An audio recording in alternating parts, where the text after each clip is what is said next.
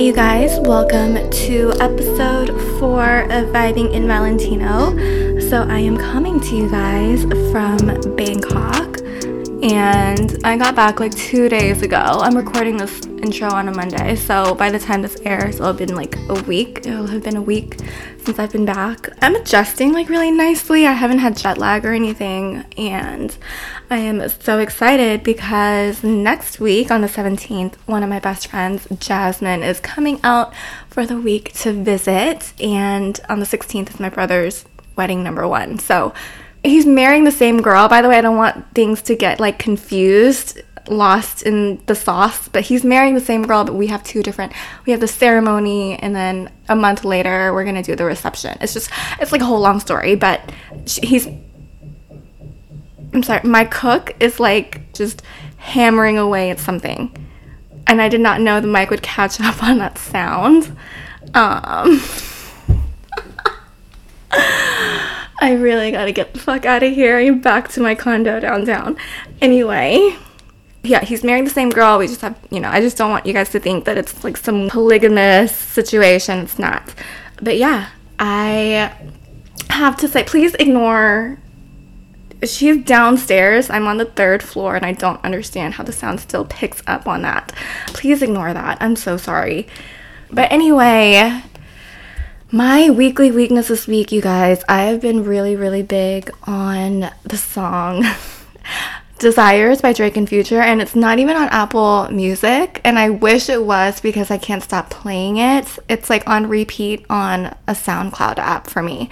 But if you guys Google Desires Drake Future, it'll pop up, and it's such a good song. People are saying like the lyrics are super toxic, but I love toxic lyrics. I feel like it's just, I can relate so well. Like my favorite Future verse of all time, and Future is like toxicity king. My favorite verse of his of all time is Division's No Crying. That's like my go-to, and his verse here is really, really good too, and I'm gonna use that as a caption soon. Before I get into our conversation, I just wanted to remind you guys that if you guys want to get my 8-week workout plan, Vibing Strong, or if you guys want to book a 1-hour coaching call with me where we can talk about anything fitness, diet, nutrition, health related, I can do like a pantry clean out, I can train you for an hour in the gym, like virtually, anything like that, go to my website, vibinginvalentino.com, and you guys can book me on there and purchase the workout plan, or you guys can just drop a line and say hi, and I would love to hear from you. Okay, with that being said, let's get into our conversation with our guest of the week.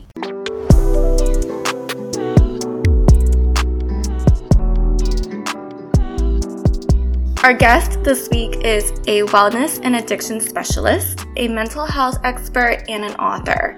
She is incredibly knowledgeable on the topic of behavior change, and her books, Rewired and The Rewired Life, details how people can rewire their brains to overcome self-destructive behaviors. Erica Spiegelman, welcome to Vibing in Valentino. Thank you for having me. Very excited to be with you today. I know. I'm so excited to talk to you. Can you please tell the listeners a little bit about yourself and your journey to becoming a wellness and addiction expert? Yeah, for sure. So, I think it all started after college. I stopped drinking myself due to just a lot of partying in college and, feeling like spiritless and also unmotivated, and it wasn't adding to my life, not adding any value. It wasn't like taking care of myself or eating properly, sleeping properly.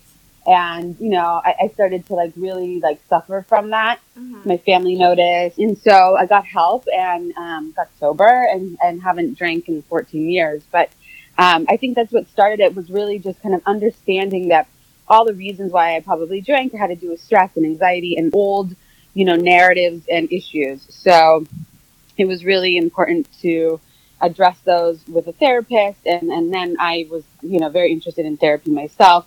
I went back to school at UCLA and got my degree in addiction therapy, and been helping and counseling, doing groups and writing books ever since. That's amazing. Did you have like a particular moment where you were like, I have to get better, like I have to fix this? Yeah, I think like after a couple of years of knowing I had an issue with alcohol, I internally, that's the thing, is like, it's really hard to betray ourselves. Mm-hmm. I knew it was a problem, but yet I, was in a lot of denial and would like tell, my family members, no, I'm fine. And I, my drinking's not that bad, or, whatever. I would tell myself that. And it really was. Yeah. So I think there was like a moment, when I was living in San Francisco, and I was like, I woke up in the morning, I was very shaky, like my hands were shaky, and I felt like I hadn't slept in a long time, and I wasn't in a job I really loved, and I wasn't in a relationship I really liked, and all these, nothing felt authentic in my life, and I just like was like, God, please help me. Yeah. And I kind of said it to myself, and after that, thank God my mom kept asking me like, are you okay? You okay? Okay. Finally, to the point where she's like, I know you're not okay, and I said, yeah, I definitely need help. So it was good. It was on the insistence of my mom, but also the internal voice that I was listening to got stronger and stronger and stronger until I couldn't really turn it off. Yeah, I have been very vocal about the fact that I do abuse alcohol. You said shaking, like you woke up, you were shaking. I flashed back to my hands would shake the day after, like, I was, like, a drinking binge. I would wake up, my hands would shake. I remember, like, giving money to the supermarket checkout cashier lady. My hands were, like, trembling. I'm like, oh, my God, this is crazy. And then I got in the car. I was like, something is wrong with me. So I Googled, and it said that it was the first signs of alcohol withdrawal. Yeah, exactly. It was. I was like, what the hell? But I think that it felt safer almost to, like, deny it. You know what I mean? Because when we accept it, then what are we going to do? Like, I'm going to have to, like, am I going to lose my friends because I can't go out with them anymore? You know what I mean? It becomes all these things that you're like. Well, we're going to have to take action, Yeah. And it's hard to change. It's easier to stay the same. Yeah. What has been the hardest thing about your journey? Because you've been sober for so many years. The hardest part, I think, is just, the very, very, very, very, very beginning. Otherwise, like, the minute I chose sobriety, like, I really found, like, a freedom that, and beauty, and, like, amazing things started happening, and I, like, got rid of a lot of, like, unnecessary people, bad, toxic energy in my life. I started, now I'm married, I have my second child on the way, like, I couldn't, none of that would have happened. Yeah. And, but that's the thing, too, like, had I gone any longer, like, I would have never been with this, man that I'm with now. Yeah. And I never would have chosen, this path and, written all these books, and none of it could have been possible. And I know that. So that, keeps me on a path of like health and wellness. And I just started to embrace like running every morning and eating well and, taking care of myself, having good boundaries, communicating better with people, all the things that, you need in order to have a healthy life. Yeah. I'm so happy that you're so focused on wellness as a whole and not just on just one aspect of wellness, whether that's mental or your book is very, very holistic. And we're going to get to your book later, but it's one of the things I love about it is because you incorporate so many things that go into a well life, a good life. Right. Exactly. Well, yeah. Yeah. What is something you want everybody close to someone in recovery to know about their journey? Just to, to kind of check in and just, like be, a little bit more vulnerable with them and just ask like how they're doing and if they're struggling in any way and if they need help here and there. Or, I think it's hard in the beginning of people's sobriety to receive the support that you really need and, asking them, if it's okay to drink around them or if you're like, friends with somebody, be mindful of that. Like it's not easy, go out to lunch with your friend who you used to go party with. If you're a true friend, you know, go out to lunch, take a hike, go see a movie, like go to a museum. Like you don't need to go to a bar with real friends all the time. And if somebody's not interested in your friendship and they only want to like, go out and drink with you, it's probably just a drinking buddy, not a friend. Yeah. How do you navigate the holidays and how do you navigate that sober? Yeah, I tell my clients. So I have, I have a private practice and I talk to people over the phone through FaceTime and in person in LA. But I have, a lot of clients that I'm working with now and I go over all my tips and tools. And one of them is, if you're going to like a holiday party or you're going to a family event, like, take your own car or take your own Uber. Don't be tied to anybody. So you have to wait for them, when they're ready to leave. And go with somebody who supports your sobriety. Go with somebody who's not drinking themselves, or go with somebody that, you know, wants to leave early, is not interested in, like, you know, getting wasted. And then also just having boundaries with families. I mean, families could be the most triggering part of all the holidays, is like, right, you know, personalities and criticisms and old, you know, stuff. And, you know, so have very good boundaries. You know, I say to people, really watch your language and tell people, I'm choosing not to drink. Mm-hmm. You know, I'm choosing to, I turned over and released. My choice is like to be a healthy person. You don't have to use the word sobriety. You don't have to use the word sober. You don't have to say anything about drinking. You just say, like, I've turned over a new leaf.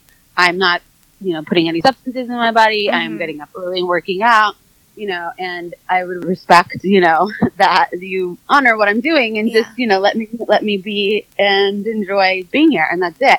Because a lot of people feel like pressure to drink, or they, you know, someone will be like, have one drink. And, you know, that's not the point. Yeah.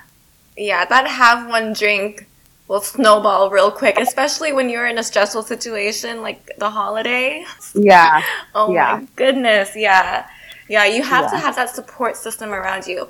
How important is it for somebody who is sober to find themselves like a partner who is also sober? Do you think that's a key factor in a relationship? No, I don't at all. Okay. You know, I was probably 9 years sober when I met my husband, but he, you know, he's not sober. He drinks, but he doesn't drink a lot. He like will have a beer, he'll leave half the beer. He doesn't, you know, he's not someone who is interested in alcohol like I was. And he doesn't drink to just drink, to get drunk. So for him, you know, I think he appreciates that I am present and don't drink like that. And if he wants to have a drink, like, it doesn't bother me. And he never changes. His personality never changes. He's always the same, always in control, whereas I, you know, wasn't. Yeah. And so, yeah, I don't, you know, I think having, for me, I've had relationships where I've been with someone sober too. And I think having that, you know, does provide a lot of great support, but then, you know, it tends to, you just don't want to make it the focus of your life always. Like, you're more than just a sober person. You are a healthy person that chooses healthy choices. And hopefully you can meet somebody, you know, that's sober, that, you know, is not like that's the only thing that matters to them. Yeah. Like, they have other interests too. Yeah. Obviously, if you find somebody that doesn't drink, great. If you find someone that does, you know, make sure you understand their relationship to alcohol and that it's not an unhealthy relationship. Mm-hmm. Yeah. But it's not the end of the world to date somebody who wants to have a drink occasionally, you know? Right, right. As long as they don't have a problem themselves, right? Yeah, and it doesn't bother you. If you're triggered by it, still, I would say not to date anybody that drinks them. Yeah. Your book, Rewired, is based on a treatment modality that you created. Can you talk to us about your treatment method, and how did you come up with this modality? Rewired was my first book that was published 5 years ago. And it's about honoring, like, kind of these specific values in your life. And that's what the treatment modality is, quote unquote. It's about the first one being authenticity, living an authentic life, being true to who you are, honoring who you are, speaking up for yourself, speaking your truth, taking off all the masks that you wear. Because, I mean, that's really why we lie, we drink, we hide, we over-exaggerate. It's because we're, like, trying to, like, make people like us for whatever reason, and it's not the real you. So stripping everything down, becoming authentic. Authenticity is the first chapter in that book. Then honesty, being honest with yourself and others, you know. And then we go through, like, a series of different chapters, basically. And it's just all, like, the different steps on how to incorporate these values in your life. Yeah. How would you define, in one sentence, authenticity? You're the author of your own life, really. That's what it means in Latin. Like, you have to do what's true to you. Yeah. And it's so hard, because it's like, in this day and age, there's so much noise coming in from all angles about what you should be doing, what you should, you know what I mean? Things you should do. It's a lot of shoulds. I should do this. Yeah. And it's just like, sometimes it's just, man, it's like the message gets convoluted in the whole grand scheme of things, because you're listening to so many people and there's so many opinions and ideas. It's like too many cooks, you know? Right. Yeah, absolutely. And you have to make sure you know, like, where that person's coming from. Yeah, because not everybody will have your best interest at heart. I had to learn that. Yeah. Oh, no. And also, like, you know, not even their best interest, but you have to understand, like, the the brain that they have and where they learn things and what their narratives are. You know, like, that's important. Like, they grew up in a family where they learned a certain lifestyle, or they learned how to think in a certain way, and it's not the way you think or what you value, you know, right. You're taking that person's opinion that's nothing to do with you. That's true. I didn't even think about it. Yeah. Why do you think some of us are more prone to turn to self-destructive coping mechanisms than others? Like, for me, like, ever since I was in my early teens, like, my first thing when I, like, was stressed out, I would turn to drinking. Well, I mean, I know that was in your teens, me too, but I think, I don't know what your family history was before that, mm-hmm. but... You know, my family, like, my parents divorced when I was 7. I think I had a lot of, like, emotional issues that I had never discussed about my parents' divorce. And I think, you know, finding drinking as such a relief at a young age, and having also the genetic, probably, component of addiction. Like, my dad's a big drinker, my grandfather's a big drinker, and having that also come, like, kick in. Yeah. It's just a biological response to ethanol alcohol, and also, you know, having friends that drank and being in a crowd like that, and it becoming more of a social, normally social thing. Like, yeah. All those things combined led me to drinking as an adult. You know. Yeah. Do you think then that, like, people who are prone to, like, just self-destructive behaviors, whether that's alcohol or drugs or maybe binge eating, or, you know, if they could develop alternative coping mechanisms for themselves? Yeah, I think if you could learn, that's why, like, you know, I like to start with teenagers. I work at different treatment centers when people are, like, young, but most, you know, a lot of people, when I say young, 19, 20, they've already been drinking since they were 13. So yeah. It's really hard to, like, get to people. But yeah, I think that's why it's important to, like, go seek therapy, get a counselor, like, yeah. Learn coping skills, learn what lights you up, yeah. You know, try and be abstinent and see how that feels. If you're too physically addicted, you know, maybe you should go to treatment for a little while. Like, yeah. There's just so many options, but consulting with someone like me is as a professional is helpful, and I think really important. Yeah, it is. I think therapy is something that is essential to everybody, whether or not, you know, they realize it or not. Just give it one shot. I think it should become, like, something like you go to see your annual checkup. Exactly. You know? Exactly. Yeah. Totally agree. Yeah. But your expertise isn't limited to just addiction, even though we've talked about it in depth. Yeah. You're also an expert on stress management and mental health. Yes. What is the biggest stressor you see in women today? What is the common denominator you see that stresses women out?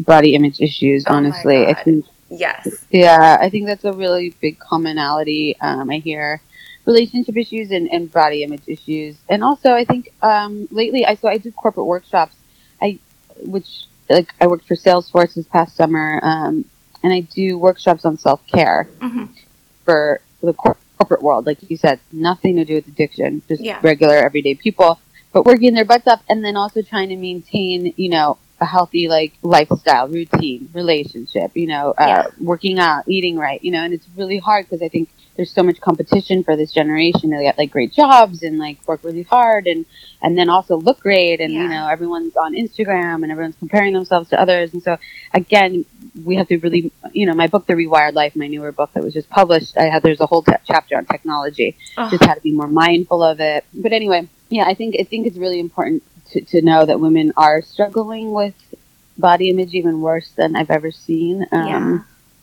I think it has a lot to do with, to be honest, with social media and apps, and, you know, women posting their best picture. I mean, you take 50 pictures and then someone posts one. Yes. I mean, really. And then they, like, Photoshop their wrinkles out, and then they're whitening their teeth, and then, I mean, they're, you know. And so, again, it's like everyone that's doing that, it's to everyone else's detriment. Not saying I haven't, or, you know, I'm not shaming anyone that does. I'm just saying we all are contributing to the problem if we're not being authentic, you know. It's because now we normalize things that don't look real, but we see it so much that we perceive that as normal. So anything that is actually normal, we perceive as, like, subpar. Right. Exactly. I mean, it's comparing yourself to people that are famous, that have money, that have access to, you know, anything they need. But it's also everyday people too that are just like, you know, I have a family friend of mine. She was just showing me. She's a podcast too. Mm-hmm. Awesome. And she's like, she was a volleyball player, sports star, like in college. And she just showed, she did it on Instagram, like all these shots that she like photoshopped herself. And then she like called herself out and put them side by side. And she's like, I'm stopping this, you know? And I think a lot of people are trying to stop it. Yeah. But, and you know, it's, but it's like everyday people that like, I have two nieces that are, one's 17, one's 16. And like, it's a real issue with teenagers, you know? Yeah. Because they grew up in an age of, like, social media and looking perfect, too. And I was just speaking on this topic the other day that my generation, you know, I'm 27, so we grew up in the early 90s. My generation was, like, the hot mess generation with, like, you know, the Jersey Shore and Paris Hilton flashing the paparazzi when she gets out the car stumbling out the club drunk. Like, we glamorized problems. We glamorized alcohol and partying and drugs and looking a hot mess. But this generation, perfect, flawless, face tuned to the death, surgery, fillers, Botox, all of that. So it's like there's no room for mistakes. And that's a different kind of toll it takes on your mental health. Oh my God, totally. Yeah.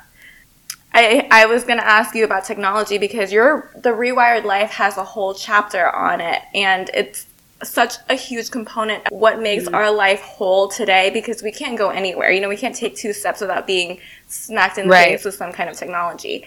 What other things have you seen other than the body image issue has been really – the problem has been really emphasized by all this technology?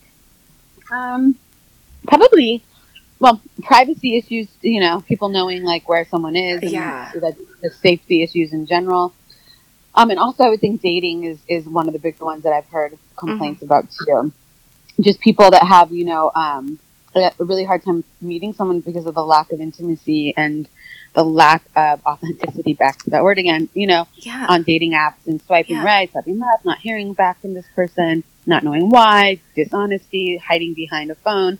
You just don't, I mean, I met my husband online, so I'm not on a app, like a phone swiping app. You know, I met him my God, really? Yeah, one called Happen, which is like you cross paths with somebody and you're in the same vicinity. But yeah, and you know, but I dated on many of those apps before and like never met anybody seriously. And I experienced the same thing of just like, someone seems like you like each other, then you go to try to meet and that person disappears, or you meet once and then that person you never hear from again, but you felt like it was really, you know. And so there's a lot of like, I think, issues around your self-esteem that come up and confidence, and you know, it's kind of just, it's a new way of connecting with others. Like before, when I was in college, I mean, I'm 40, so I just turned 40, so I'm above you a little bit, and like when we were in college, like, you know, like we got on a date or you meet somebody, like you got fixed up with somebody, you met someone in class, you met someone out.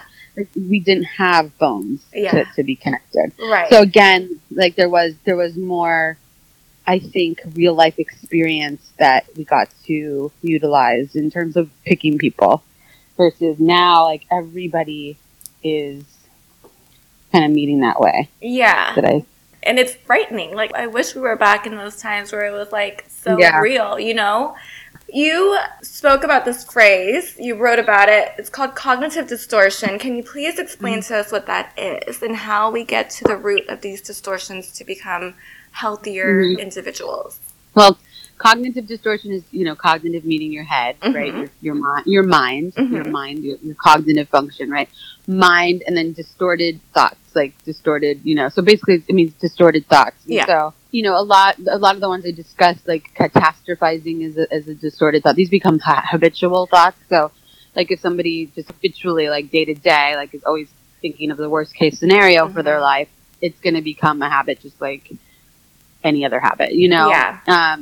And like you talked about earlier, the shoulds is another one of like, you know, every minute, like I should have called that guy back. I should have done that. I should have done that. You know, my husband did this morning, he's like, we were trying to sell a house. He's like, we should have done that. We should have sold it earlier. We should have, you know, and it's like, again, these thought patterns don't contribute to a peaceful life. They contribute to more anxiety and stress if you're not aware of them, because I think a lot of people walk around and don't realize that like they're shitting themselves, or they're catastrophizing and making big deals out of everything, or they're, you know, seeing everything in black and white is another one, or personalizing is another one.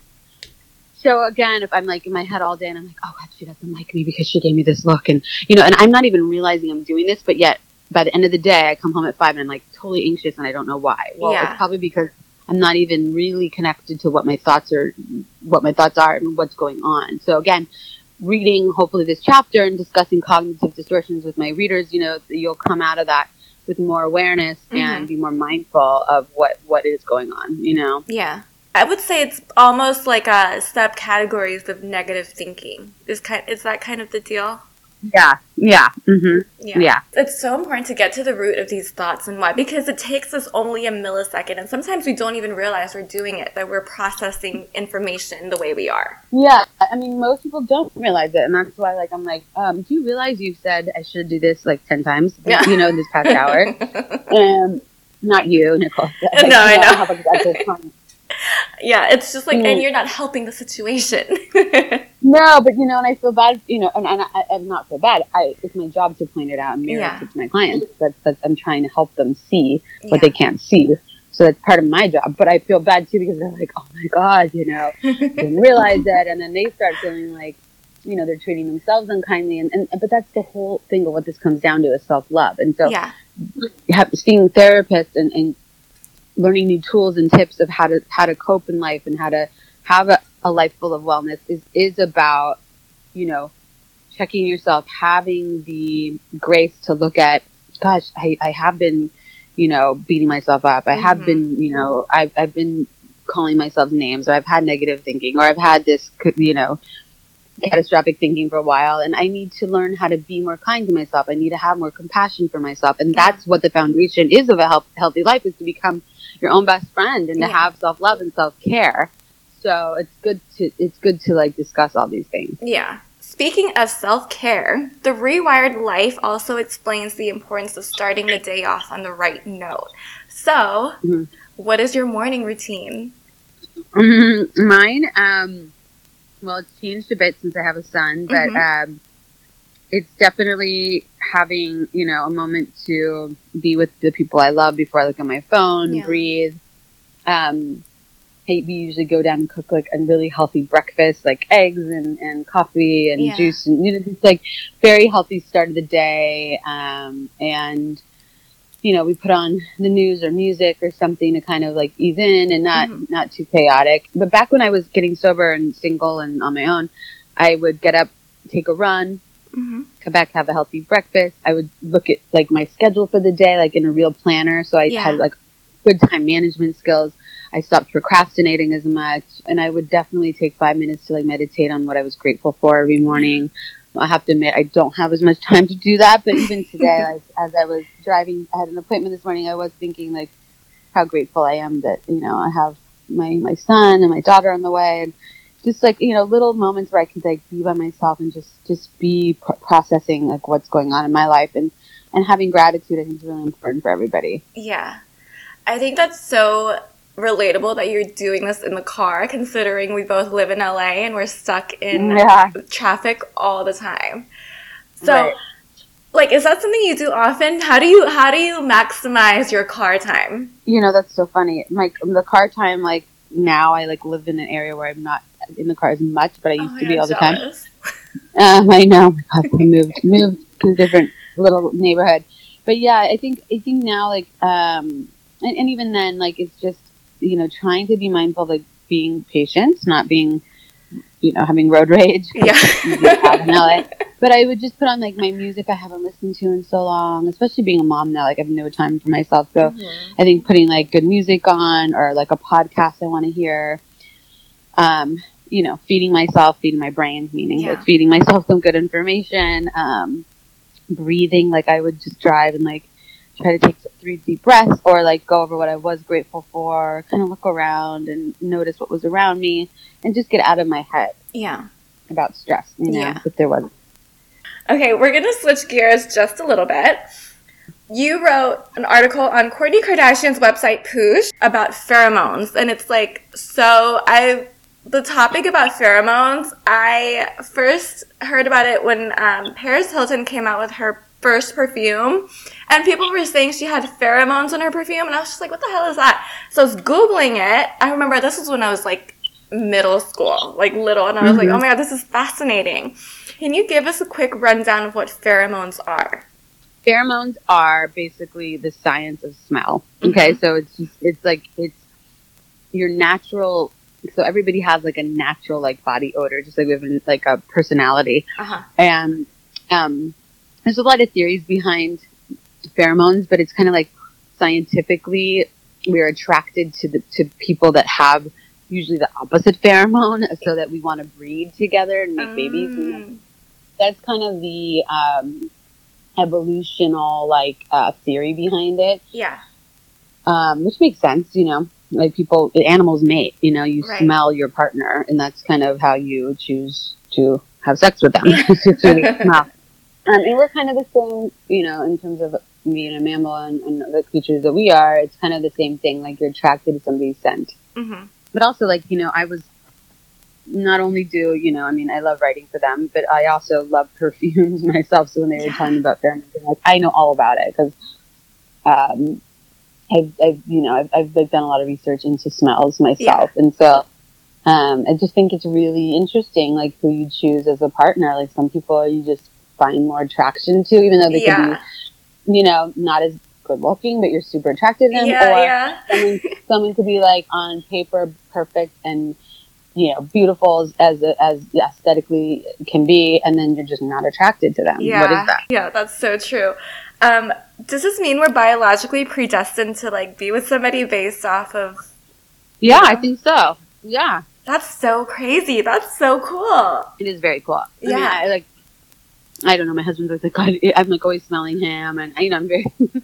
I mean, just to me, it's a very important thing, and it just, you know, it's either you like someone smell or you don't. It comes down to it. You mentioned the Chanel cologne in your article, the platinum. I can't even say the second word. Can you? Egoist. Okay. That one, but that's my favorite men's cologne ever. Really? How funny. Ever. I was like, I know exactly that smell. It smells so good. Yeah, it's the best. I was in, you know, Paris as I wrote, but I was in Paris when I was like 13 and I just got into this like unisex scents, which I still wear. I travel a lot to Europe, and so I find a lot of the ones in Europe, which they have the best. And this man was walking on the street, and that was it. I like ran after him, and I've done that so many times. Ran after a woman in Italy when I was running in the morning at like over a bridge in Verona, and like she walked by me like on her way to work, and I like ran after her. I was like, "Excuse me, can you tell me what you're wearing?" But I've done that many times. Yeah. What kind of perfumes do you like? I wear a brand called Byredo right now. Oh, the Gypsy Water brand? Oh, yeah. Like Gypsy Water, Super Cedar, Bal de Afrique. I also have one that I absolutely love called Eleventy, but it's only in Italy. Got it. Well, it's actually, you could find it online, but it's a store in Italy. I order it. I found a store in Texas that carries it, and they shipped it to me. But yeah, I pretty much wear... I just got a Yves Saint Laurent perfume. It's called Rouge de la Université. It's very unisex. Yeah, I just like all those. You're more like the clean, huh? The clean scent. No, I'm more like a musky, like sandalwood, amber. Me too, actually. Cedar. I'm a big vanilla girl. Yeah, vanilla's good too, mixed with something. I don't like it too sweet, though. Oh, okay. I like it sweet. I like to smell like a whole bakery. Yeah, no. I appreciate it. Yeah. Can you leave our listeners with your 3 biggest tips for living a rewired life? For sure. First of all, you know, create a practice of gratitude, what we were just talking about. I think that's number one. It's just trying to, like, you know, be mindful of stopping and pausing, whether it's in the morning or in the car or night before your head hits the pillow, just to, like, go over, like, how far you've come, become your own best friend, go over your accomplishments, like, you know, I like if I were you, Nicole, like, you know, I have a podcast, I'm doing all these wonderful things, I'm being more mindful of my drinking, I'm trying to get healthier, I'm trying to learn. Like, just acknowledge all the good, you know, that you are doing, and grateful for you know, the love in your life and family and health you have and all these things, and go over that daily. Number two, I would say being really mindful of these cognitive issues, mm-hmm. your thought habits. Yeah. If you haven't explored those yet, I beg you to just, get some counseling for a little bit. Like, go over what your stressors are and kind of what at the end of the day makes you feel less than in any way, and work on that. Yeah. And then three, just self-care, establish healthy habits, but physically, mentally, emotionally, and spiritually, balance it all out. Okay. Before we wrap the show, we do a segment every week called Weekly Weakness. It's all about your favorite thing at the moment. So it could be like a TV show, a book, a product, anything. What is yours? I have to say a TV show, because I'm like really pregnant right now. I'm 9 months pregnant, so can't move at night. And I'm like, oh my God. Jack Ryan. I've been watching that Jack Ryan series, and it was really great. And yeah, between that and this new perfume, I think those are my two favorite things so far. Ooh, wait, what's the new perfume? The Yves Saint Laurent? Mm-hmm. It's Yves Saint Laurent. It's called Rouge de La Université, mm-hmm. and it's a special line, and it's number 24. It's called Santal. Can you please tell our listeners where they can find you? Yes. My website is Erica Spiegelman, EricaSpiegelman.com, or eSpiegelman on Instagram. You can always DM me. Check out, any like links to books or articles for Poosh. I write for them twice a month, and then just email me, Erica@EricaSpiegelman, if you would like to set up sessions or anything like that. Okay, perfect. And I'm going to link all of your Instagram handles and your website down in the show notes below for our listeners as well. Awesome. Wonderful. Thank you.